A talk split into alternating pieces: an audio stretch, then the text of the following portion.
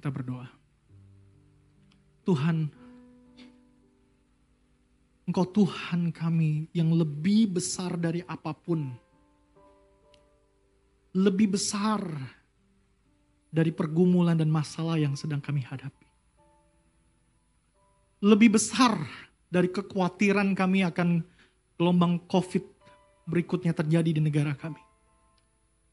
Lebih besar daripada masalah-masalah yang berbelit di dalam kehidupan yang kusut dalam kehidupan kami.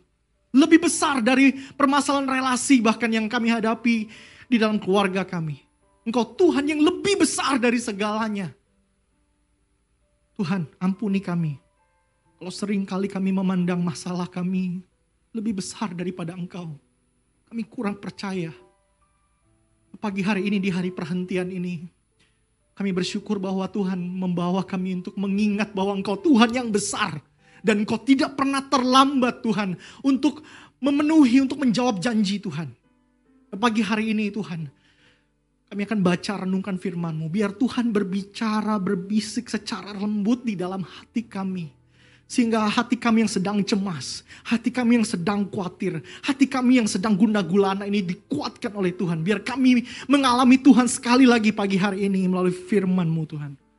Terima kasih, kuasai hati dan pikiran kami demi Kristus Yesus.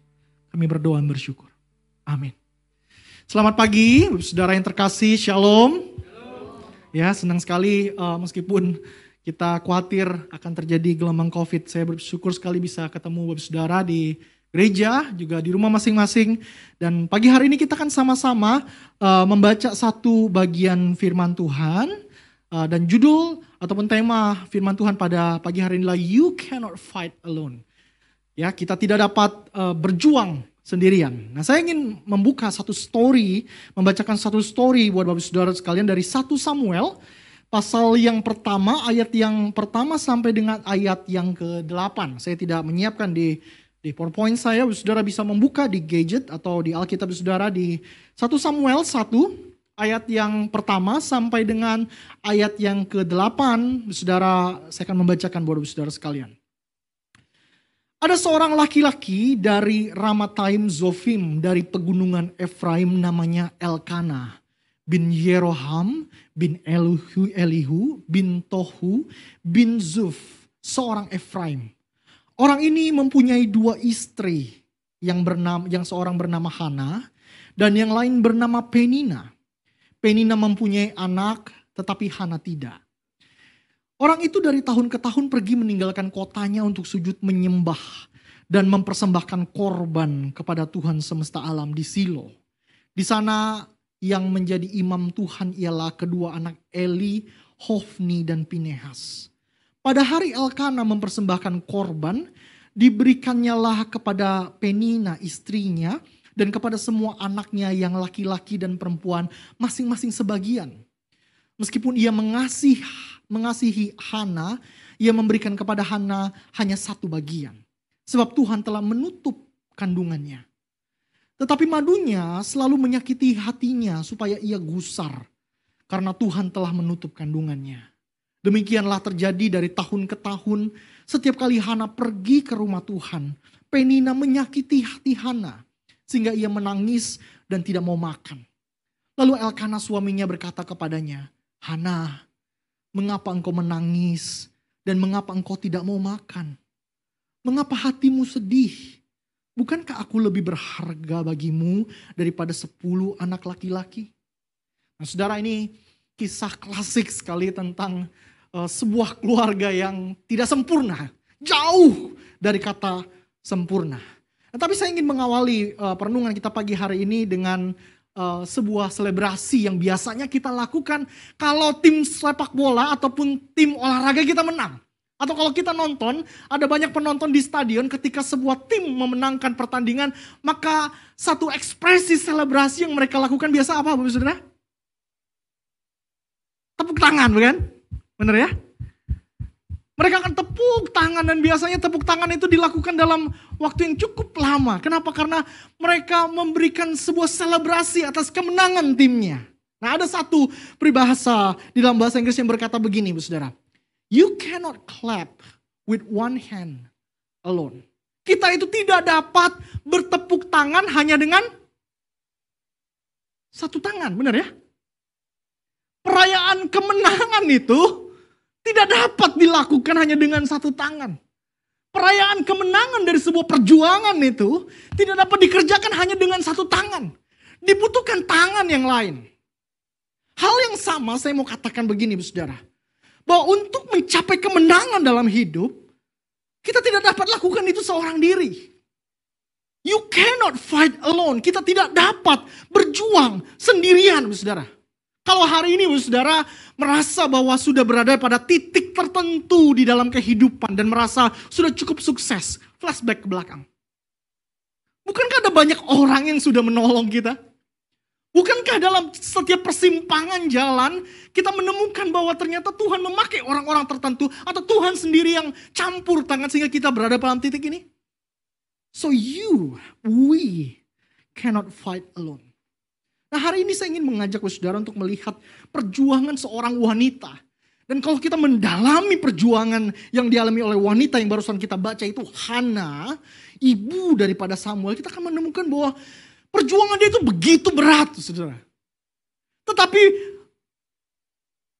tidak peduli betapa beratnya perjuangan, masalah, pergumulan, tantangan yang dihadapi oleh Hana, Hana keluar sebagai pemenang. Hana keluar sebagai pemenang. Anak yang keluar dari kandungan dari kandungannya adalah seorang tokoh hebat dalam perjanjian lama yaitu Nabi Samuel. Saudara, eh, Alkitab itu selalu jujur menceritakan apa adanya tentang tokoh-tokoh di dalam uh, tokoh-tokoh iman.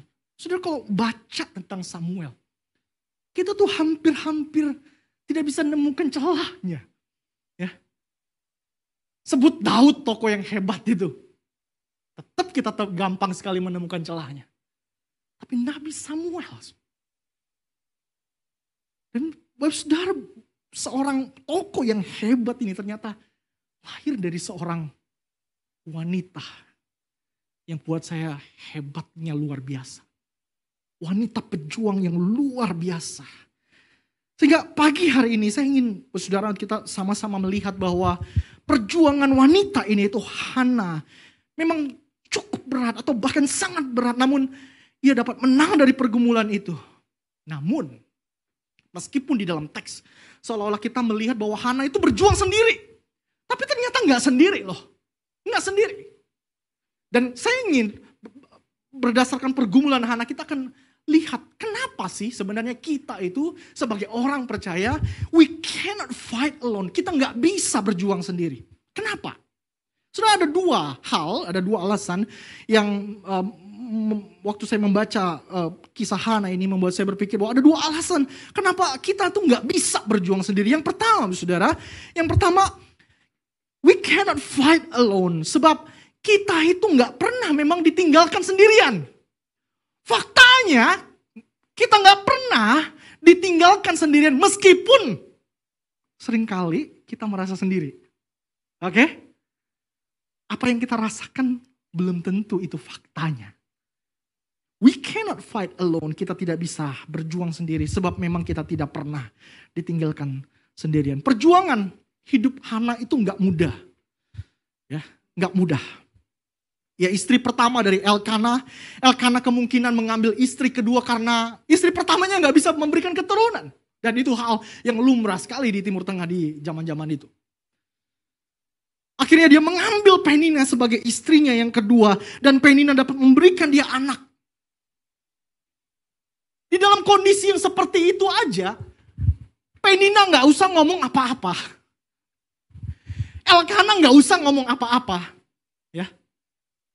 Kehadiran anak yang dilahirkan oleh Penina istri kedua Elkana saja sudah buat si Hana minder tentunya.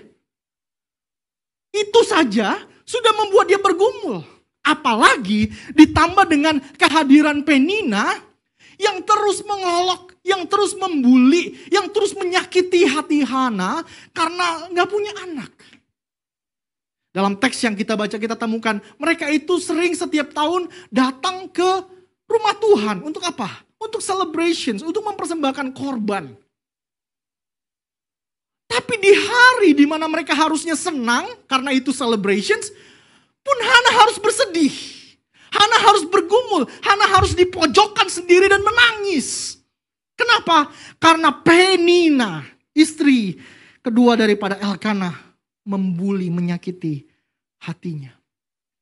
Saudara nggak akan pernah tahu berapa betapa dalamnya penderitaan Hana sampai kemudian dia masuk ke bait ke rumah Tuhan dan dia berdoa di sana. Imam Eli yang menjadi imam pada waktu itu melihat Hana dari kejauhan dia pikir ini mabuk nih. Mabuk. Kenapa? Mulutnya komat kamit. Lalu kemudian Hana bilang sama Eli, aku nggak mabuk. Aku ini di ayat 15 dan 16 pasal yang pertama dia bilang begini, aku ini seorang perempuan yang sangat bersusah hati. Lihat kalimat yang digunakan ya, sangat bersusah hati.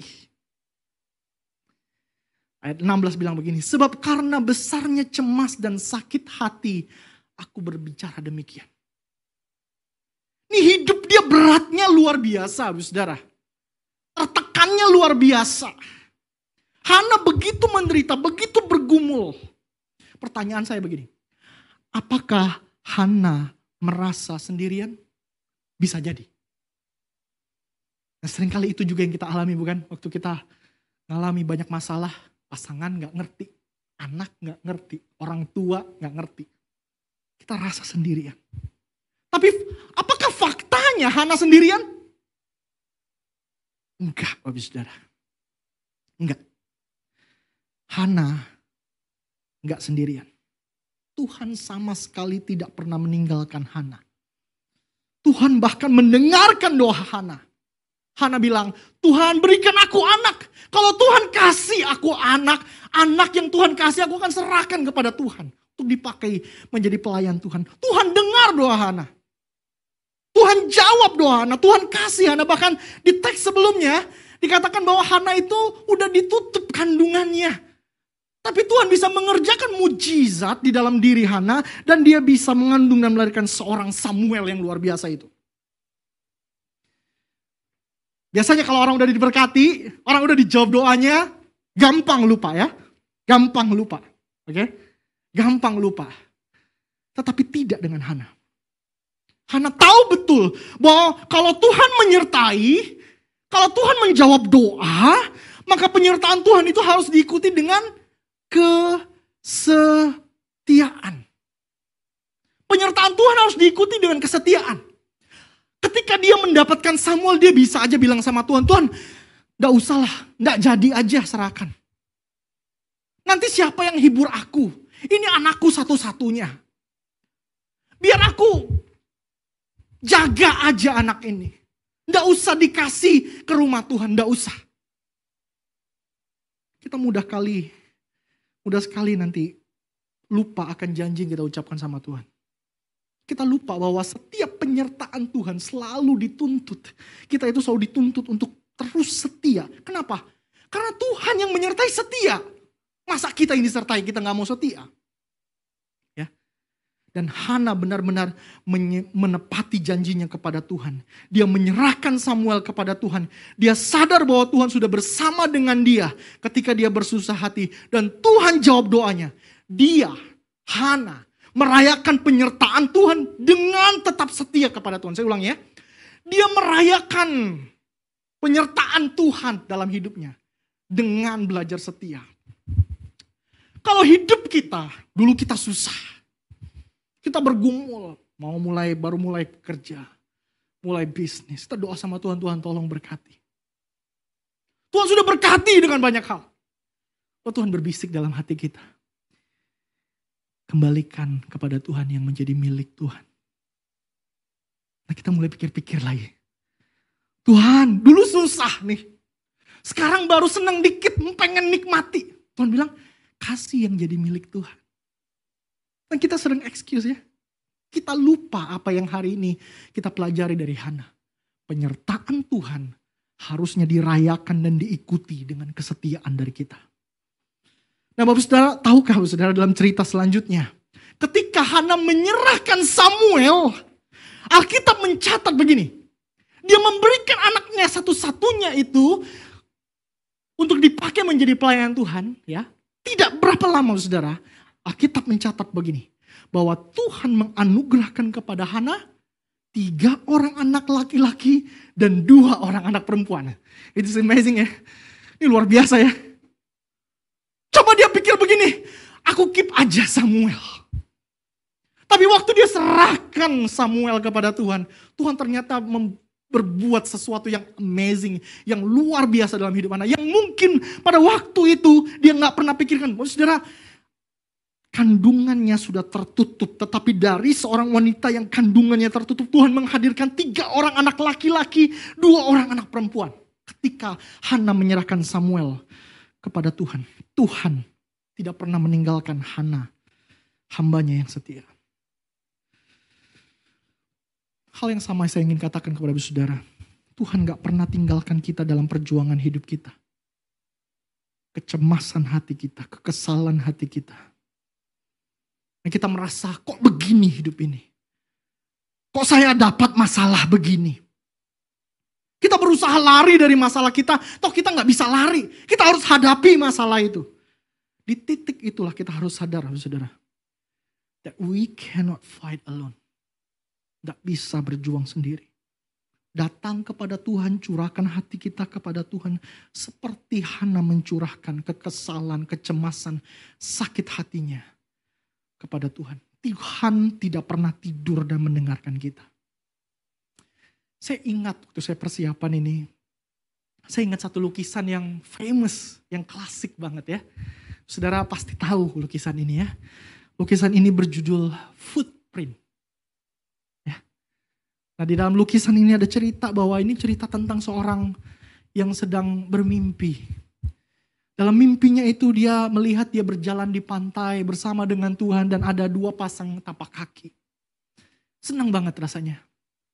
Sampai kemudian suatu kali dia merasa hidupnya susah banget begitu. Ya, Oh dia menoleh ke belakang. Waktu dia menoleh ke belakang dia hanya melihat satu pasang kaki Lalu dia lihat lagi semakin jauh ke belakang dia lihat, lah kok di setiap masa-masa gelap dalam hidupnya, dia hanya menemukan satu pasang kaki. So dia bertanya kepada Tuhan, Tuhan di mana? Di mana lu? Tuhan di mana? Kok cuma satu pasang kaki Tuhan? Tuhan tinggalin aku ya. Kenapa di masa-masa di mana aku butuh Tuhan, Tuhan gak ada jalan sama aku?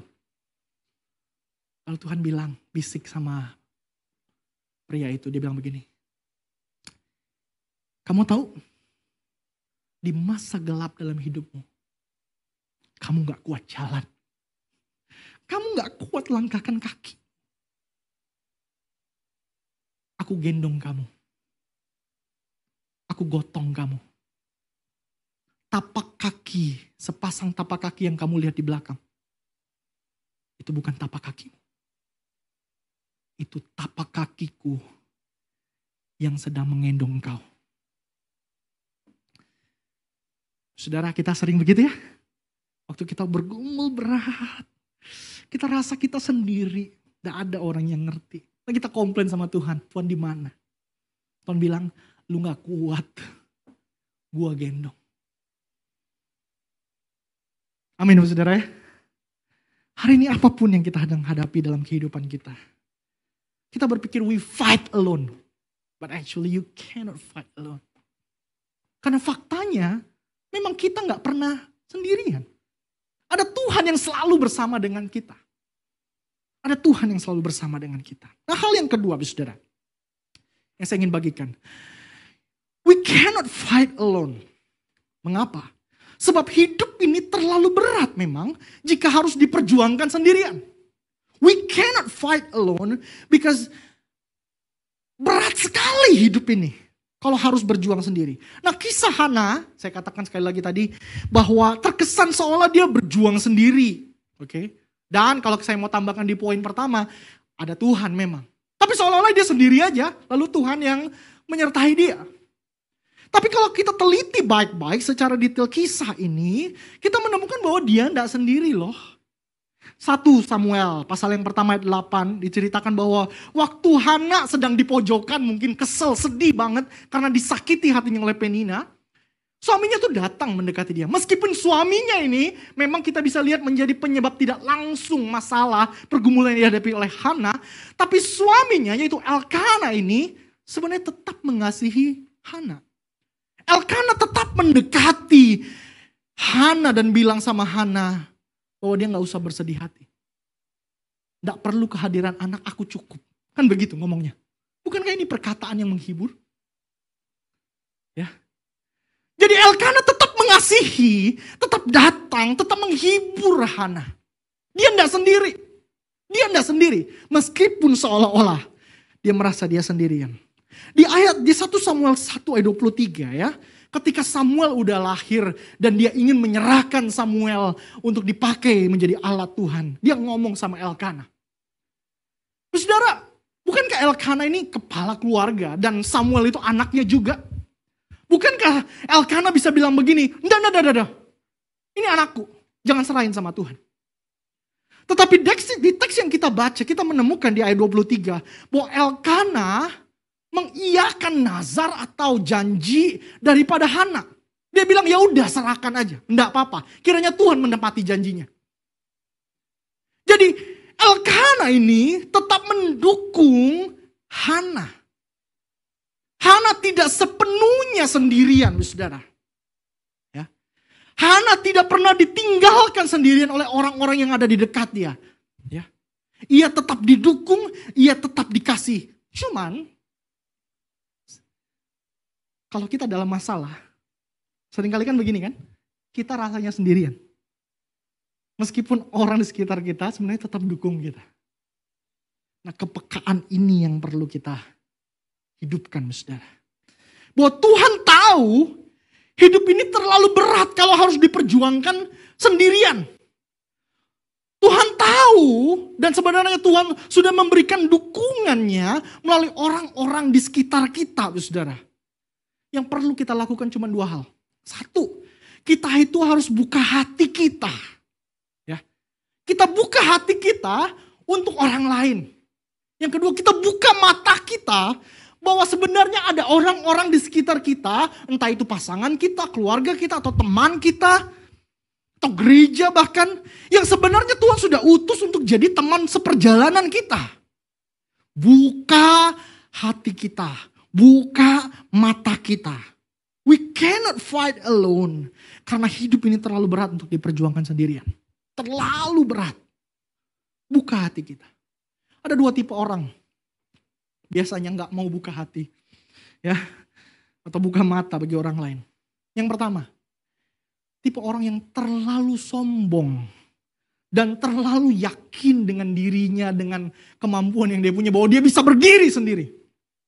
Sih kalau ada orang mau memberikan bantuan, meskipun dia lagi susah, dia akan tolak itu. Kenapa? Terlalu sombong, overconfidence. Atau yang kedua, orang yang terlalu malu. Karena dia merasa dia udah buat banyak salah dalam hidupnya. Ya. Dia udah buat banyak hal yang membuat Hidup orang lain, bahkan hidup dirinya sendiri berantakan. Kalau mau putar arah lagi. Menerima bantuan orang lain. Terlalu malu dia. Sehingga dia menutup dirinya dan merasakan kehancurannya sendiri. Saudara ada novel klasik karangan Leo Tolstoy. Leo Tolstoy itu seorang novelis asal Rusia. Ya banyak menulis karya dan salah satu yang terkenal adalah novel yang berjudul Anna Karenina. Saudara kalau suka membaca, saudara akan menemukan ini cerita. Novel ini bercerita tentang seorang wanita bernama Anna yang menikah dengan seorang bangsawan Moskow, bangsawan Rusia bernama Karenin. Itulah sebabnya kenapa judulnya Anna Karenina. Karenin, suami daripada Anna, sangat mencintai dan Karenin ini adalah seorang pria yang bekerja di pemerintahan di Moskow, Rusia dan memiliki pengaruh yang sangat besar di pemerintahan. Karenin sangat mencintai Ana. Namun dalam sebuah pesta saudara, Ana itu bertemu dengan seorang pria lain bernama Fronsky. Fronsky ini seorang yang kaya, yang berasal dari dari kota lain dan kemudian menjadi pacar gelapnya. Nah, biasa kalau orang udah jatuh cinta ini halu, saudara ya. Dia pikir bahwa dengan orang lain dia bisa menemukan kebahagiaan yang lebih bahagia daripada dengan pasangan yang yang resmi. Dia pikir, oh kalau hidup dengan Fronsky pasti lebih bahagia. Akhirnya dia memutuskan untuk meninggalkan Karenin. Dia berselingkuh. Dan kemudian dia keluar Moskow dan hidup dengan Fronsky. Masyarakat Moskow benci sekali dengan anak Karenin. Kenapa? Karena suaminya itu Karenin sangat mencintai anak. Kenapa dikhianati? Kenapa dia hianati? Tapi Ana, matanya sudah tertutup. Dia pergi dengan Fronsky. Dia hamil lalu kemudian dia memiliki seorang anak. Tetapi kemudian hidupnya berujung pada kekecewaan. Sebab dia menemukan Fronsky ternyata memiliki wanita lain. Dia pikir dia bisa menemukan kebahagiaan dengan Fronsky, tetapi dia menemukan kekecewaan. Sebab pria ini ternyata memiliki wanita lain. Dia kecewa. Dia mau balik ke Moskow. Tapi dia tahu bahwa masyarakat Moskow menolak dia. Akhirnya hidupnya hancur, dia kecanduan dengan morfin. Dia melahirkan anak dari Fronsky itu lalu tapi kemudian dia tidak bisa merawat. Dia memberikan anak itu kepada Karenin, suami yang dia tinggalkan. Sang suami sebenarnya pengen menyambut Ana. Karenin tidak pernah menceraikan Ana. Karenin tetap mau menyambut kembali Ana. Karenin tetap mau mengulurkan tangannya kepada Ana. Tapi Ana terlalu malu, saudara. Terlalu malu untuk balik. Terlalu baru malu untuk men, untuk menyambut kembali cinta daripada Karenin. Singkat cerita, Ana memutuskan untuk bunuh diri. Dia merasa masalah hidupnya terlalu berat. Padahal sesungguhnya ada orang yang mau menyambut dia dan mengulurkan bantuan cinta untuk memulihkan hidupnya. Saya mau katakan satu kalimat ini saudara. Dibutuhkan sebuah keberanian untuk menyambut uluran tangan orang lain. Kita hidup di dunia modern yang egois, yang individualis. Egois bukan cuman nggak mau berbagi. Tapi egois dan individualis. Bahwa kita pengen berjuang sendiri. Kita belajar dari kisah Alkitab. You, we cannot fight alone. Nggak bisa. Jangan sombong. Tapi juga jangan malu. Hidup ini terlalu berat. Kalau harus kita perjuangkan sendirian. Saya ingin menutup renungan kita pagi hari ini dengan satu quote, Saudara. Ada satu quote bilang begini. Alone, you can't win a battle. To win a war, even a warrior requires army. Sendirian, kita tidak bisa memenangkan pertempuran. Untuk memenangkan sebuah perang, bahkan seorang pahlawan pun membutuhkan pasukan. Mari kita buka hati kita. Kita buka hati kita untuk kita membiarkan Tuhan nolong kita. Buka hati kita untuk membiarkan orang di sekitar kita, pasangan kita, anak kita, orang tua kita, teman kita, gereja. Untuk memberikan bantuan dan menolong kita. Biarlah Tuhan menolong dan menguatkan kita di masa-masa sulit di masa-masa yang penuh kekhawatiran di negara kita.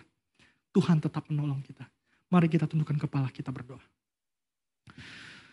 Bapak, kalau di awal tadi kami berdoa bahwa kami punya Tuhan yang besar. Kami sadar betul waktu kami gali firman-Mu. Memang kami menemukan bahwa Tuhan kami lebih besar. Daripada yang terkadang kami pikirkan. Bahkan kebesaran Tuhan itu Tuhan tunjukkan dengan menerima kami apa adanya. Meskipun kami udah buat banyak salah. Meskipun kami kadang jalani hidup ini terlalu sombong, terlalu overconfidence dengan kemampuan yang kami punya. But God, you you accept us. Kau tetap menerima kami. Engkau tetap memeluk kami Tuhan. Tuhan kalau ada dari antara kami yang sedang gumul bergerak yang sedang ada dalam masalah. Dan pagi ini kami disadarkan bahwa kami nggak bisa berjuang sendiri. Berikan keberanian untuk kami buka hati, buka hidup kami untuk Tuhan. Berikan keberanian buat kami untuk kami membuka hidup hati kami untuk orang lain. Biar orang lain bantu kami. Because it's too difficult to fight alone. Tuhan terima kasih. Biar kami bisa menghidupi firman-Mu. Tuhan menguatkan kami. Demi Kristus Yesus Juru Selamat kami, kami berdoa bersyukur. Amin. Tuhan berkati kita semua.